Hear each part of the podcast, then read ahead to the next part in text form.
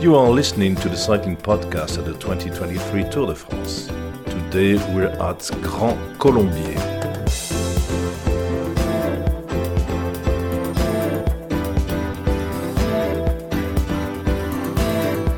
Ian, we are reacting somewhat on the hoof to today's Tour de France stage because about an hour ago we thought we'd won the Tour de France. Such were our logistics. We were parked at the team buses, we finished our work, we knew that our hotel was about 10 or 11 kilometres away, straight down the main road. We got here in good time, but we've uh, had some trouble checking in. I think Madame and Monsieur are slightly overwhelmed by the Tour de France descending on this hotel. We're on the kind of the evacuation route where all the team buses went past us about an hour ago. I think we feel a little bit like Jonas Vingegaard might be feeling this evening. this is our stage 13 Tour de France episode. My name is Lionel Birnie, and again, I'm joined by Ian Boswell, former World Tour professional, of course, podcaster as well. Breakfast with Boz is Ian's podcast. If you want to check that out after the Tour de France, of course, once you've listened to all the cycling podcasts output from the tour. But Ian, what a stage! It really wasn't, and kind of, I mean, Vingegaard must feel like I felt trying to order these beers. Two minutes plus two minutes plus two minutes adds up to me waiting for an hour to get two beers, and then they ran out of glasses, so we only have a, a small one. But we're finally kind of back in in the high mountains. Uh, wasn't here for the first week, and what a stage it was! Just one classified climb, but it was an exciting one. A heck of a climb, and well, it was all about the final 400 metres, wasn't it? So let's hear the details. It's time for the tale of the attack. It was short and explosive, wasn't it? 137.6 kilometres from Châtillon-sur-Chalaronne to Grand Colombier. As you say, and it was the climb at the end that everybody was waiting for. Baking hot again today, wasn't it? And we speculated yesterday about who might make it into the break. They wouldn't let the stellar climbers in just in case, but there were some good climbing talent in that breakaway. Well, the stage winner was Michał Kwiatkowski of Team Ineos. But before that, uh, the breakaway got into the bottom of the climb with about a four minute advantage. And I mean, I was pretty off the mark last night saying that they might need 10 minutes to make it all the way to the top. You actually said four minutes will be touch and go perhaps, and four minutes was enough because on the climb it was Bastille Day, of course, today, and the French rider from Groupama FDJ, Quentin Pacher, was the first to go clear on the climb. So he had the lead of the Tour de France on Bastille Day, delighting the French. Behind Maxime Van Gils of Lotto Dstny, James Shaw of EF Education, and Harold Tejada of Astana. Uh, bridged up to him and then dropped Pacher. And then, before we knew it, really, Michał Kwiatkowski made his move. A top quality climber, very dangerous presence in that breakaway group. And I mean, there were some cracking riders in there from the start Kasper Asgreen, Matej Mohoric, Fred Wright, Jasper Stuyven, Georg Zimmermann, again, Hugo Houle, stage winner last year, of course.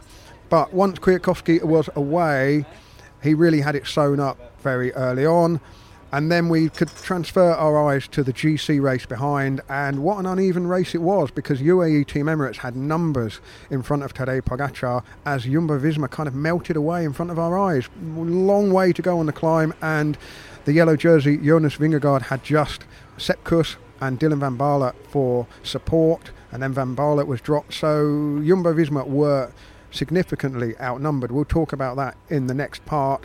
I was wondering whether Pogacar would go long or whether he'd wait. We were wondering whether the time bonus at the top of the climb would come into play. And really, Adam Yates of UAE threw in a bit of a curveball, making that acceleration with just over two kilometres to go, forcing Sepp Kuss to react. We'll debate whether or not Kuss needed to react at that point, and splitting the group down to really the biggest names in this Tour de France. And then with 400 metres to go, a very long, very powerful sprint by Tadej Pogacar and he slowly cracked Jonas Vingegaard. And but for Maxim Van Gils, he'd have had a few more seconds in bonuses. But Van Gils held on for second place. Pogacar over the line in third, so he took four seconds on the road and four seconds in bonuses. So Vingegaard now leads by only nine seconds. And well, what's it like racing in that rarefied company? Let's hear from EF Education's man of the day, James Shaw. Remember, he was in the break on the day to Cauterets Cambasque and he finished sixth today after another brilliant ride in the mountains. And I think he sums it up perfectly. Yeah, they're different gravy as well, aren't they? As they, you know, they're, they're they're born different than boys. So for me, it's just uh, quite an interesting, interesting thought to, to see how far how far behind I am. the cycling podcast at the 2023 Tour de France is supported by Science in Sport. Science in Sport fueled by science.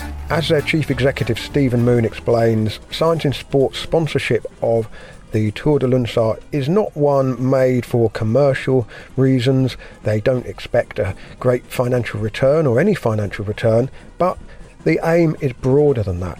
We initially sent off quite quite a large quantity of nutrition and, and the race wasn't even in our minds right then. So we got some nutrition out because we thought it would help people learn how to ride longer distances and um, we then started to understand the real challenge of, uh, of the scene in Sierra Leone. You know, the whole con- the whole concept of how you get things through customs and into the country. It, it became apparent that not only was this riding community riding on bad roads with bad kit, but also getting any kind of material through through to them was not straightforward. So. Um, yeah, in our usual science in sport way, being stubborn, we then doubled down and committed to get more and more uh, nutrition and, and, and, other bits of kit through to them. Um, and it was a while after we got involved in the race.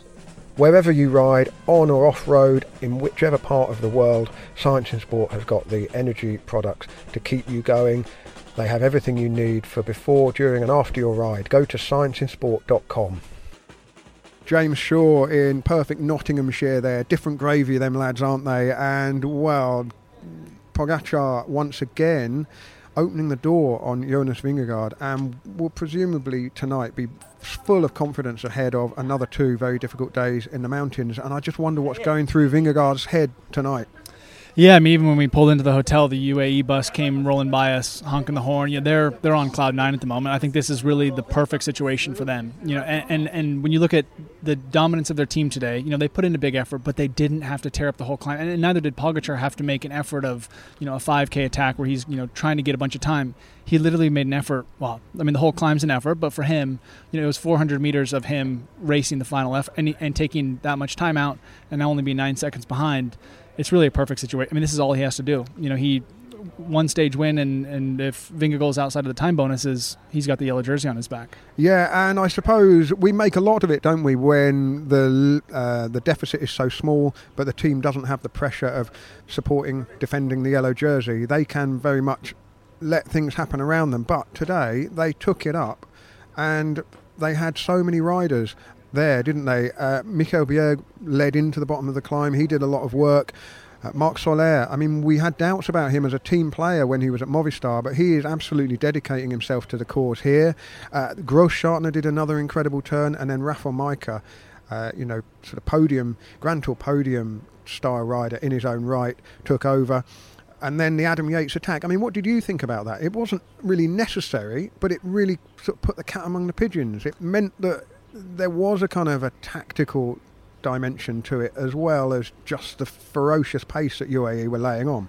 Both Vingegaard and Pogacar have kind of a wingman, you know, in Sepp Kuss and in and Yates.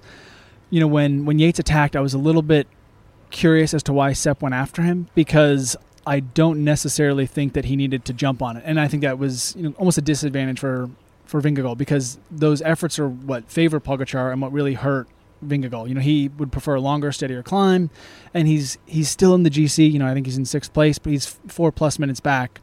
He's not going to take out two minutes in the last, you know, two and a half k on on Pogacar and Vingegaard. So why did Sepp jump after that? I'm not really sure. And and if anything, you know, I was thinking, okay, maybe if he gets a gap, then they want to close that right away. So Pogacar doesn't attack and have someone to jump across to. But I don't necessarily think it was necessary that that Sepp Kuss closed that gap. Will Jumbo Visma be concerned about how strong UAE looked today? I mean, everyone did a very, very good and long turn. No, there was no real weak links in the chain.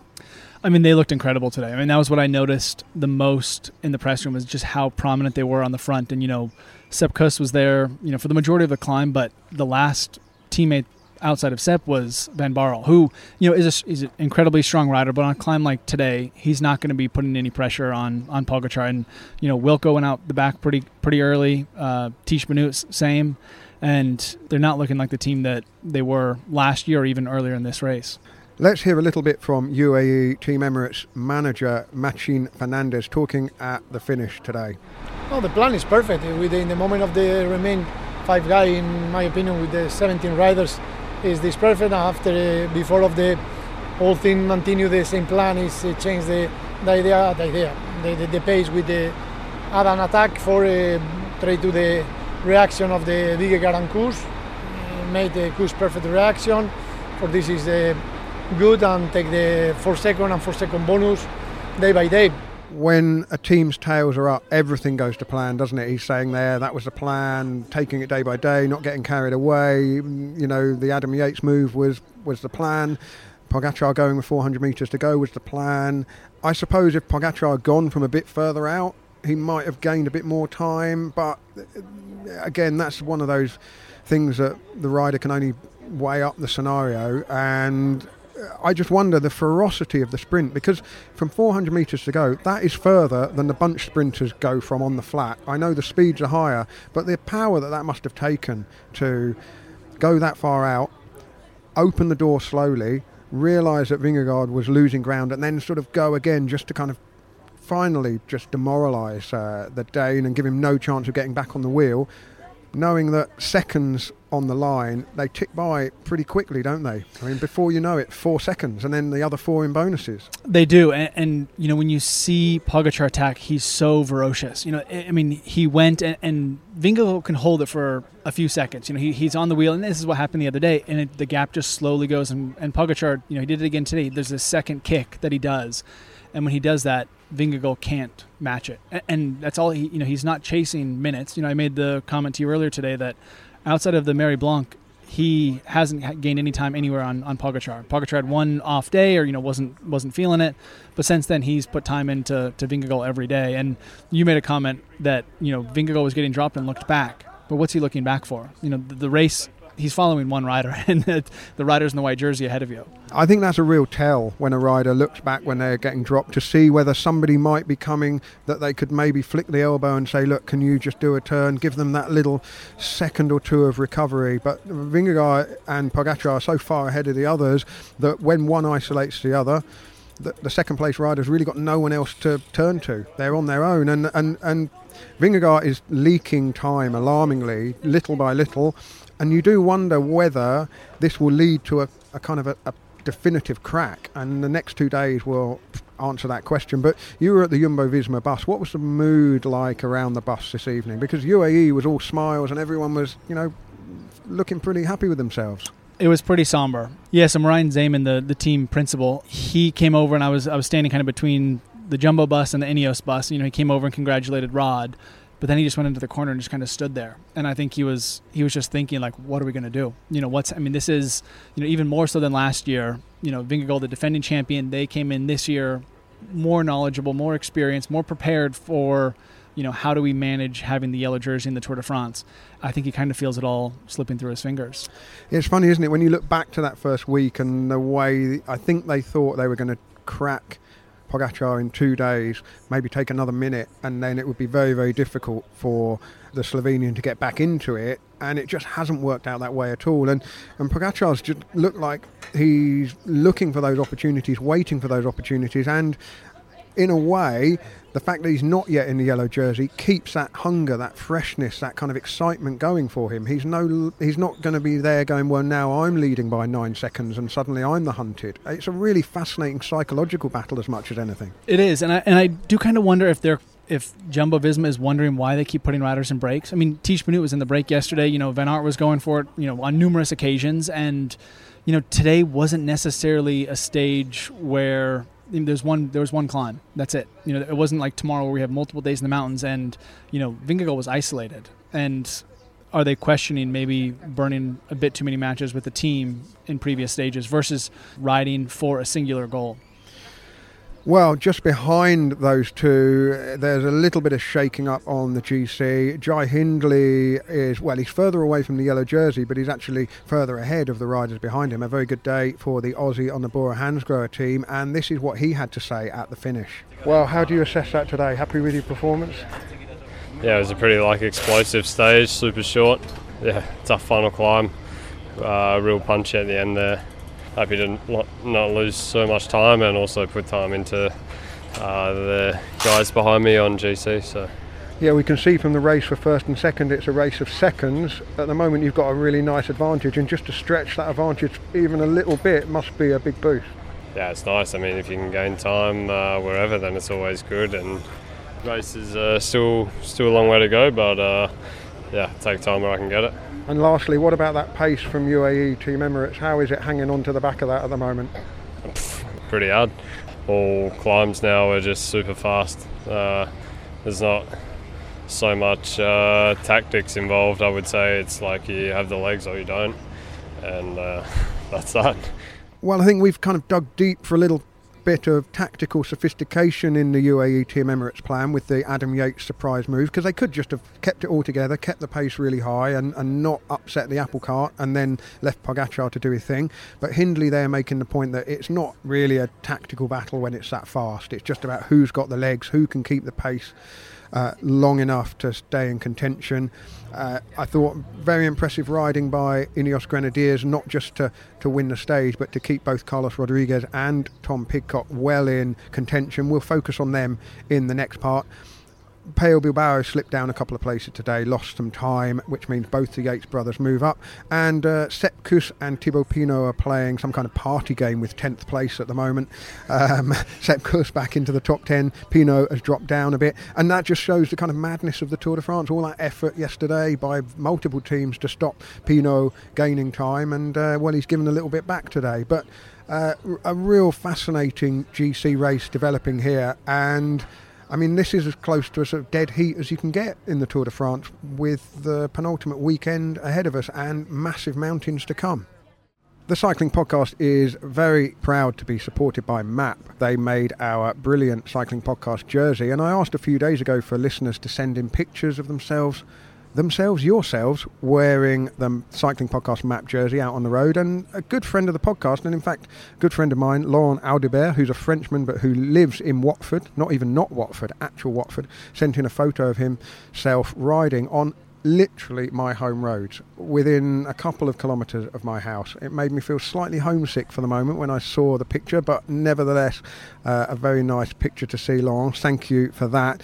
And well, we've been hearing from MAAP's head of design, Harry Osborne, about the design process, all of the work that goes into making a MAAP jersey distinctive, not just in the way that it looks, but in the way that it performs. On a practical level, I think that means you know finding the the perfect balance between creating a product that feels incredible to ride in, um, but equally pushes the sport forward. And you can see that through our, you know, our distinct use of color. I think our evolving graphics, you know, the way we're bringing a fresh graphic language to the market, and also the way our products sort of, you know, fit on the body. So we're really looking at things across um, a wide spectrum of design aspects to to bring a unique standpoint to the market, and also looking at things through the lens of you know how we can how we can design products that support our customers' life around the bike. So whether that's through you know their road riding or their racing, you know, or whether they're adventuring, you know, further off the beaten track, and even their you know their daily life in the urban environment. So we're really trying to create a product range that can serve our customers across a wide spectrum of uh, cycling disciplines, but rooted in performance. Go to maap.cc to check out the whole range of map clothing. They've actually just launched a new range as well. I'll perhaps talk a little bit more about that tomorrow, but you can also get the Cycling Podcast jersey at maap.cc.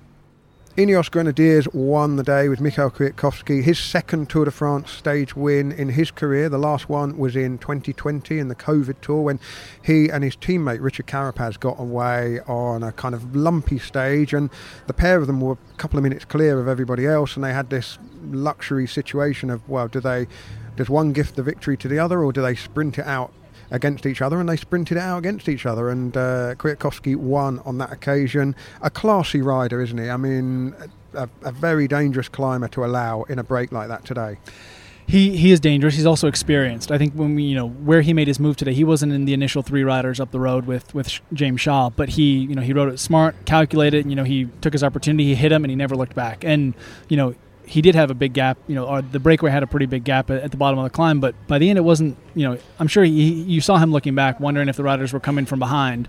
Kwiatkowski's a great guy. I was teammates with him for a number of years. Spoke to him the other day, and you know, he's been you know hunting for a stage win here on multiple occasions already. For him to get it here on a mountaintop finish, even more impressive. And especially when they've got two riders in the top 10. Uh, we were wondering yesterday what AG2R were doing, chasing so hard when, uh, well, they weren't really making any inroads in the time gap. Uh, and we saw Ineos Grenadiers on the front as well, and they did take quite a bit of a chunk out of that time gap. This morning at the start, I asked their sports director, Steve Cummings, what they were actually doing and what their plans are for Rodriguez and Pidcock as the big mountains loom. First of all, Steve, could you explain why the Ineos team were chasing so hard for that period of the race yesterday?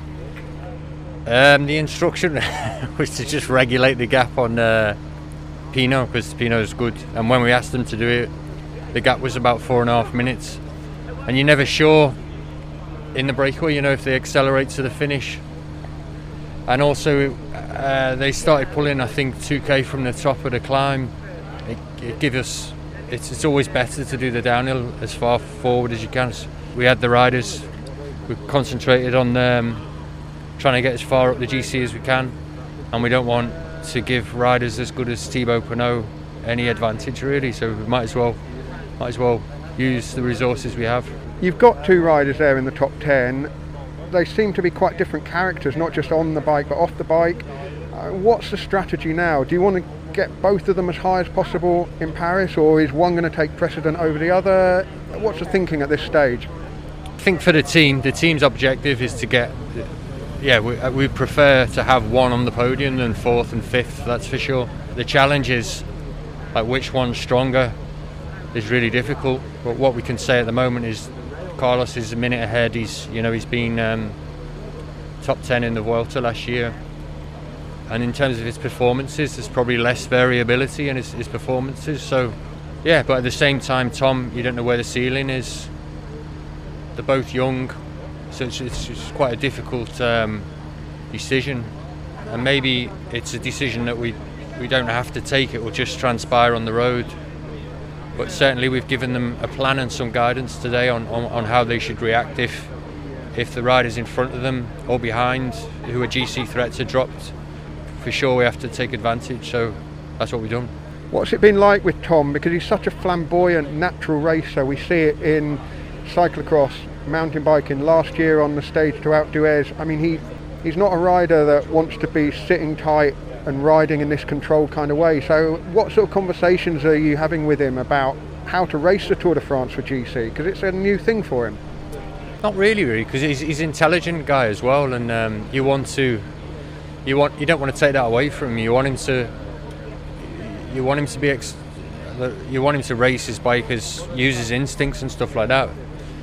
But there's a little bit here of like um, biding his time on the GC, and he because he, he's so close as well, he hasn't got that, that freedom to, to go up the road.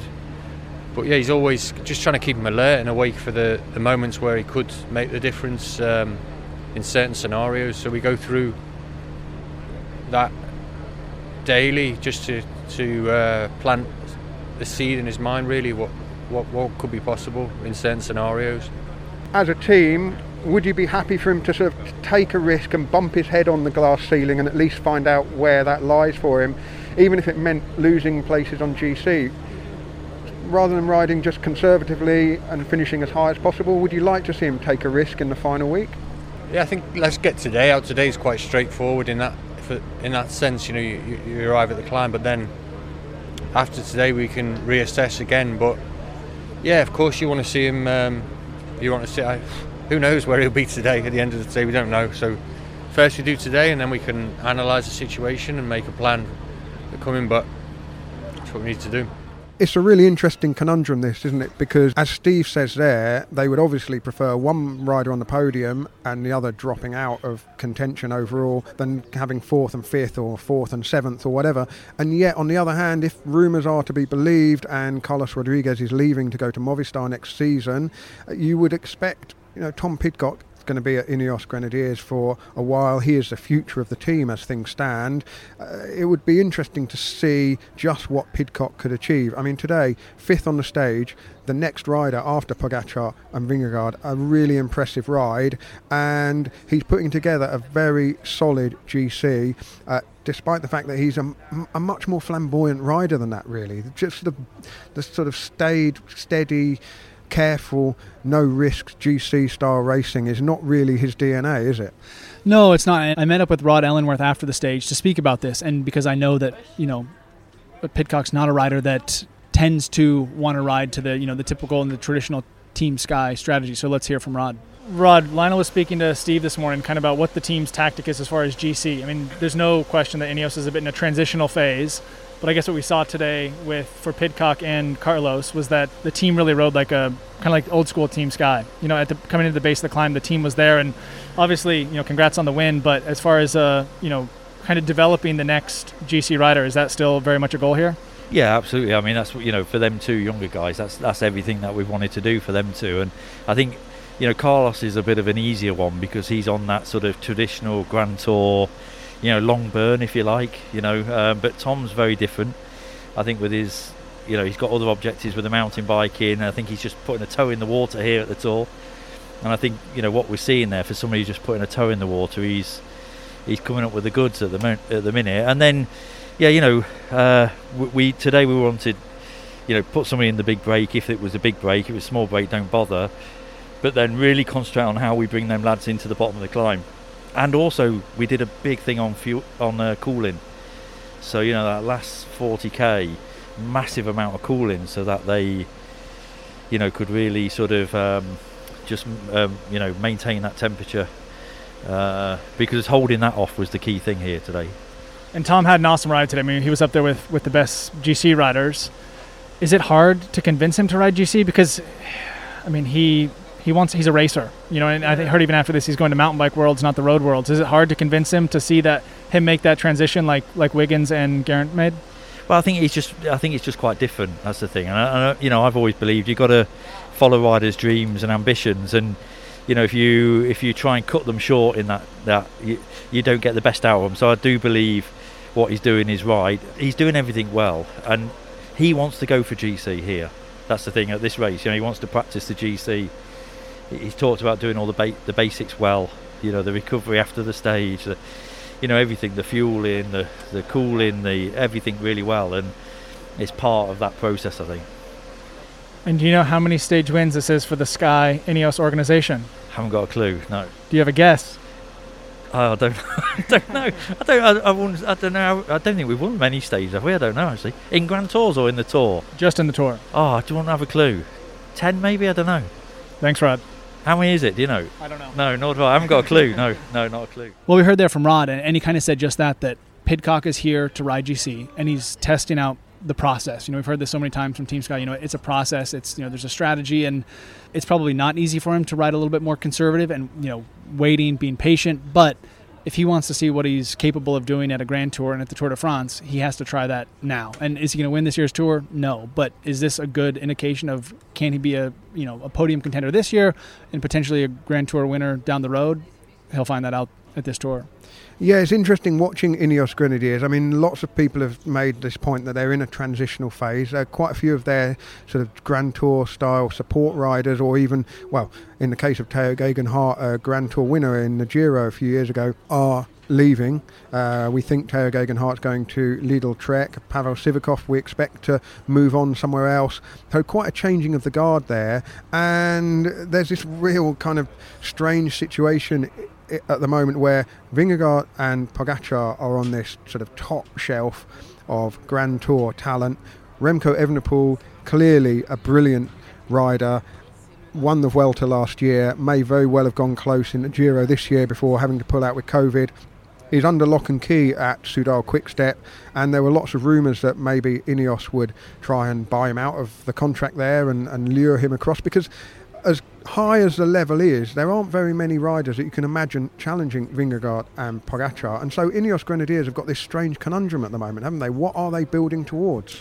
They do, but if you kind of look at these, you know, these superstars of this era, Pidcock is one of those riders, and you know, I know we don't always consider him, you know, a pure climber, but you know, how can he kind of change his characteristics over the next couple years if he decides, you know, like Geraint Thomas, like Bradley Wiggins, you know, if I want to be a Grand Tour rider in, in you know 2025, I want to win the Tour de France. I think he is capable of it, and I think a lot of you know, I think time will also give him some maturity, and he will maybe be less inclined to go for you know cyclocross worlds or the mountain bike world championships.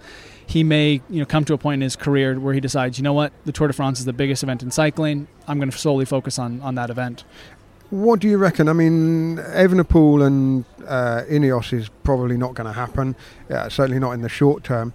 I just have this feeling that in the Sky days, when the team was owned by, effectively by Sky, they would have broken the bank. You know, Dave Brailsford would have gone out and got his man, and Ineos isn't cut from quite the same cloth. It doesn't seem to me. No, and we saw that today. You know, coming into the base of the climb, we saw two teams on the front. We saw UAE and we saw Team Ineos. You know, Jumbo wasn't wasn't even there, and and you know, as as Steve said, you know, they're in a mindset now of like we need to develop our future Grand Tour winners. So we need our you know domestiques and our team to ride like we are holding the yellow jersey because you need to practice that. And you know, we saw that with Wiggins in, in 2011, 2012. That there's a process you go through to be a Grand Tour team and a Grand Tour rider. So is Pidcock that guy? I think they're. I think that's what they're banking on because there really aren't that many riders you can see going up against. You know, and Pogacar is young. You know, Vingegaard's a little bit older, but I mean, yeah, th- there's not many riders, and I don't see anything in the pipeline of, of someone coming up to to really challenge that top tier of riders at the moment. Yeah, that's a really good point about riding to the process. I mean, it sounds quite prosaic, quite boring, but it makes perfect sense. I mean, as Steve Cummings said, yesterday's plan was just to kind of hold that gap, not really take chunks out of it. But once they got on the front and they had the horsepower, they decided to use it. And uh, as you say today, even though they had Kwiatkowski up the road in that break, who would have had his eyes on that stage win, they were lifting the pace to get Rodriguez and Pidcock into the bottom of the climb in a good position. And quite smart riding, really, to be able to play those two cards, come out with a stage win, and preserve the overall positions of both Rodriguez and Pidcock. They'll be very happy tonight. Yeah, I think it was, and I think it's also a matter of putting a little bit of pressure on Pidcock. You know, when he sees his teammates up there riding, you know, sacrificing, you know, their day for him, because if he wants to be a Grand Tour rider, that's what it's going to be. And I don't know him that well, but I assume if if he is a rider who's a little bit more spontaneous, it's easy to flip that switch and be like, you know what, I started the climb 30 riders back and not feeling great, but when he sees his team up there riding like that for him, okay, I'm going to finish this off because he's you know he's clearly capable of doing it. That's another very good point because cyclocross and mountain bike is real kind of individual cycling, isn't it? Whereas Grand Tour riding is all about the team. Uh, so we'll watch how that evolves. Uh, you asked Rod how many Grand Tour stages the Team Sky Ineos Grenadiers squad have won over the years. They of course made their debut in 2010. I mean he's miles off. He, I mean he, he should have a better grip on the numbers than this. But that would, I think that was the 20th stage win by Team Sky Ineos. The very first was back in 2011. Edvald Boasson Hagen won two stages that year. They, of course, drew a complete blank in their debut tour in 2010 and went home with their tails between their legs a little bit. Uh, and over the years, the most successful tour, 2012, when Mark Cavendish won three, Bradley Wiggins two, and Chris Froome one. And uh, as I say, yeah, Kwiatkowski in 2020, Pidcock last year, and Kwiatkowski again today.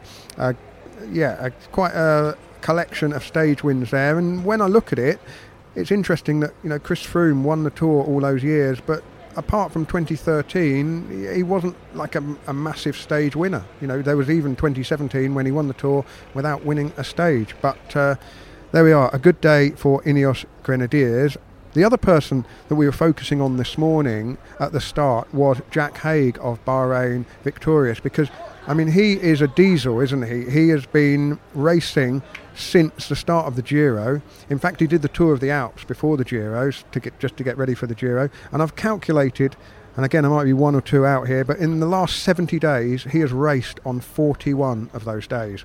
The whole Giro, a week off between the Giro and the Dauphiné, then three weeks off until the Tour de France. So he's doing the Giro, Dauphiné, Tour de France, treble. And I mean, that's not something we see very many riders do at all these days. No, it's not. I mean, remember when I was at Katusha speaking to to Erik Zabel and speaking about how many race he used to do 100 plus race days a year. It was very common for riders to do a race multiple, sometimes twice a week. You know, jump in a one day race, do multiple grand tours.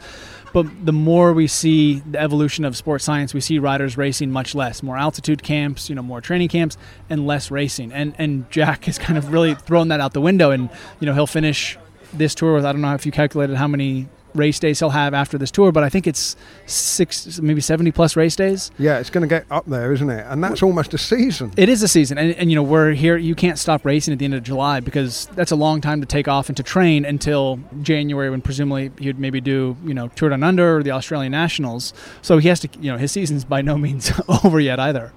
Well, you spoke to him at the start this morning, so let's hear what he had to say about his uh, epic road trip, albeit a supported one. He's not bike packing, is he? No. well, Jack, you did the Giro, then you did the Dauphiné, and now you're here at the Tour. So, I mean, how are you holding up so far? You also forget that I did Tour of the Alps just before the Giro as well. So, I've had a pretty heavy race program. Yeah, I'm starting to feel it a little bit, I'm not going to lie. But in general, it's gone maybe better than I expected. I kind of expected already in Dauphiné to not be super, and the first two days of Dauphiné, I felt like crap. And then it slowly kind of just got a bit better and better. And then the idea of coming to the Tour de France sort of came about after Criterium Dauphiné, and I sort of said, ah, I got nothing really to lose. I sort of come here and I see how it goes, and we had Pello and Mikel for GC, and I sort of just wanted to try and look for the breakaways and have a good ride to help the two GC boys. I mean, it's kind of an old school approach to cycling. I mean, when you look back in the day, you know, riders would do 120 race days a year. When you look at Tour of the Alps, Giro, Dauphiné, Tour, that's that's a whole season within the span of two months. Yeah, I think I'll finish the Tour de France with 75 race days, and uh, I think now maybe the guys are doing like 65 to 70 for the whole season, let alone finishing with 75 at the the middle of the season an old school approach, and I feel as though I haven't really done any training since maybe before Tour of the Alps. I did an altitude camp there, and after that, I barely trained. Like after Dauphiné, I went on a holiday for a week with my family. I rode the bike maybe two or three days in that week, and then I went home. I did one week of kind of training, then I came to the tour. So would this be the end of your season, or uh, I mean, Vuelta's not that far away. You could skip some training. Yeah, a lot of people have been joking with me that uh, Tour of Poland, Burgos, and Vuelta, they're sort of lining up just perfectly. And if I finish the tour going well, it could be an option. I kind of hope I can have a bit of a rest after the tour, but uh, I think I need to keep racing. The team would probably like me to do San Sebastian, Germany, Canada, and then after that, maybe Lombardy. But I think we just need to wait and see until the end of the tour. And lastly, so many riders are putting so much emphasis on preparation for races now. We see GC riders race less than ever. Do you feel like it's affecting your performance? I mean, do you feel like you could still go for a stage here? I mean, we're kind of coming into your your territory here with the with the mountains looming. How do you feel that your approach is uh, different, and would you would you continue to do this in the future? So I've got an interesting theory. I don't think coaching works and training works. I think by the time you get to, let's say, the 10 man long list for the Tour de France, in any team, you're such a genetic freak at that point that as long as you do the basic things right of training hard every now and then, resting every now and then, all the finer details and the way that coaching is done in professional cycling at the moment, I don't think the coaching makes the difference in the end. I think it's more like a bit genetics. Because, okay, you look at Tade or Jonas, do you think they're better because they have better coaches, or you think they're better just because they're genetic freaks? I mean, I think they're just better. Yeah, I mean, they could. I could. I could coach Tade to Tour de France win probably. But, yeah. No, it's kind of like sort of the the way that I feel after this kind of weird season now that it doesn't seem to matter what I do, but I'm kind of more or less at my level. Okay, maybe I'm a tiny bit better, I'm a tiny bit worse, but it's a couple of percent we're talking here, and maybe that couple of percent, yeah, is the difference from being top five or winning and being top 10. But if you're not the leader of the team, I feel as that percent doesn't make too much of a difference. A couple of other bits of business from today, Ian, because although it was a great day for Ineos Grenadiers, they did lose a rider, Ben Turner. We'll find out uh, what was up with him uh, tomorrow. We don't know at this moment. And Caleb Ewan as well. Lotto Dstny lose their sprinter. Uh, all that talk a few days ago about how you know he might be coming better, looking for a stage win. He's, he's obviously been uh, struggling over the last few days, and he is out of the race. And the other thing that's pretty ominous for Neilson Powless is that Tadej Pogacar's taken a bit of a chunk out of his lead in the King of the Mountains competition, and the way things are going, Pogacar is going to be hoovering up points. Uh, you can imagine him taking the King of the Mountains jersey, perhaps even before he gets the yellow jersey at this rate. Yeah, I spoke to Tom Southam the other day outside the the Team EF bus, and he was saying I was asking him a bit about the the KOM classification because I feel like it's one of those classifications that you don't really fully understand where the points are accumulated, and he said that it's very well possible that whoever wins this classification could not even start at this. They could have had zero points before yesterday's stage. Okay, Pogacar's already accumulated points. He'll continue to accumulate points you know, we've seen this the last couple years where oftentimes the winner of the Tour de France also wins the KOM jersey, and in Pogacar's case, potentially wins the white jersey as well. With some big days coming up, it's going to be hard for, for Neilson to hang on to that polka dot jersey.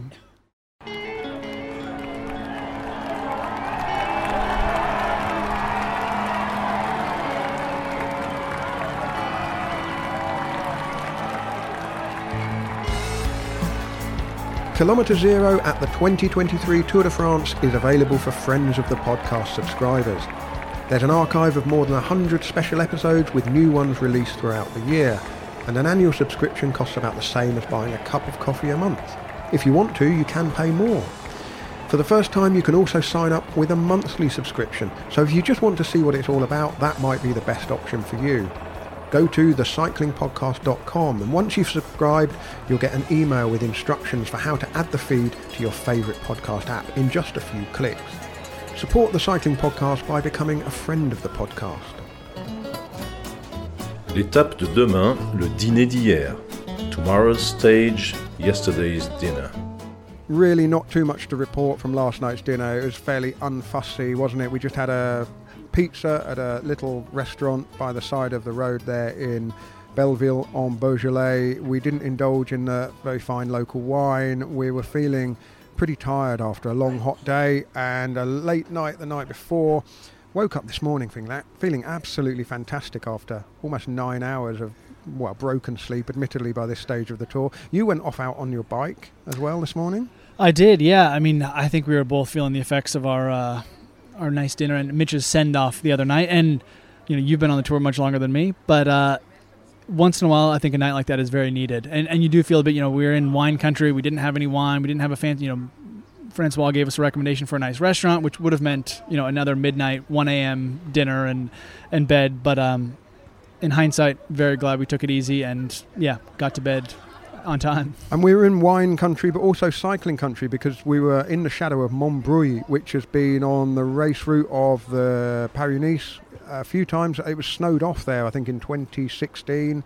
Did you actually get up to the top of that? I didn't. I actually rode around the circumference of it this morning. Oh. Um, but yes, I actually did see a Strava segment from 2016 Paris Nice where we came through there, and I, I actually took a PR. So I was faster on my ride today than I was in the 2016 Paris Nice. Wow, you're going better now than when you were a pro rider, Ian. Uh, what about tomorrow's stage? Because it's an absolute humdinger and well, we expect fireworks, don't we? Yeah, so I'm very familiar with this stage. I rode it just under a week ago at the Etape du Tour. It starts in Annemasse and finishes in Morzine Portes du Soleil.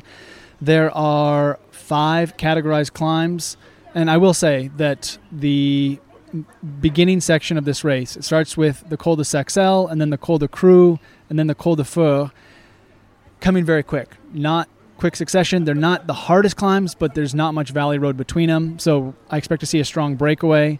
The stage is 151.8 kilometers. After that uh, sequence of climbs, they hit the Col de Ramaz down in the valley, and then the final climb of the day up to the Col de Joux Plane before descending into Morzine. It's going to be a great stage. I mean, I was trying to think of Tour de France's that have reached this stage of the race this finely poised. I mean, we remember the Contador Schleck battle well, more than 10 years ago now, but there was always a sense that uh, one would have the upper hand over the other. And the other one you mentioned was Andy Schleck and Cadel Evans, but because Evans was a stronger time trialist, we always suspected that Evans would win that tour. I'm thinking back to 2008 when I think on the second rest day, like 30 seconds separated the top five. I'll, I'll look that up and we'll talk about it in uh, tomorrow's episode, maybe. But it was Sastre, Evans, Bernhard Kohl, who was later disqualified, uh, Menchov, Vande Velde, and one of the Schlecks, all really closely bunched together after two weeks of racing. But we've not seen a tour where two such evenly matched riders are so close together on GC at such a late stage in the race. No, we haven't, and you know the jersey hasn't changed hands, but the psychological battle and the momentum has, well, you know, been favoring been favoring Pogacar. And you know, another thing to mention on tomorrow's stage, there is a time bonus at the top of the Joux Plane tomorrow. You know, and that's I think it's eight, six, and four, um, and then I believe another time bonus down at, at the finish in Morzine. So, I mean, this race is it's a nail biter with the stages with the stage tomorrow, the stages we have this weekend or on Sunday. We could see a completely different race come the next rest day. Yeah, Vingegaard has been losing time a bit like he's been losing loose change down the back of the sofa. Another couple of euros gone today. We'll see what tomorrow brings, but uh, it's Bastille Day. Which the French actually call just July the 14th. Uh, we call it Bastille Day, uh, the French national holiday. And, well, our very dear friend Francois Thomazeau has a Bastille Day tradition on the podcast. Before we hear from Francois, thank you very much, Ian. I'll see you tomorrow when we will be joined by Lizzie Banks, who, well, this is her home stage tomorrow because she lives not far from Annemasse, and she, of course, is the EF Education Tibco SVB rider who has just finished the Giro Donne, and she'll be joining us for our Tour de France coverage for a few days. But now, over to the maestro, Francois Thomazeau. Now for some French flavour with me, Francois Thomazeau.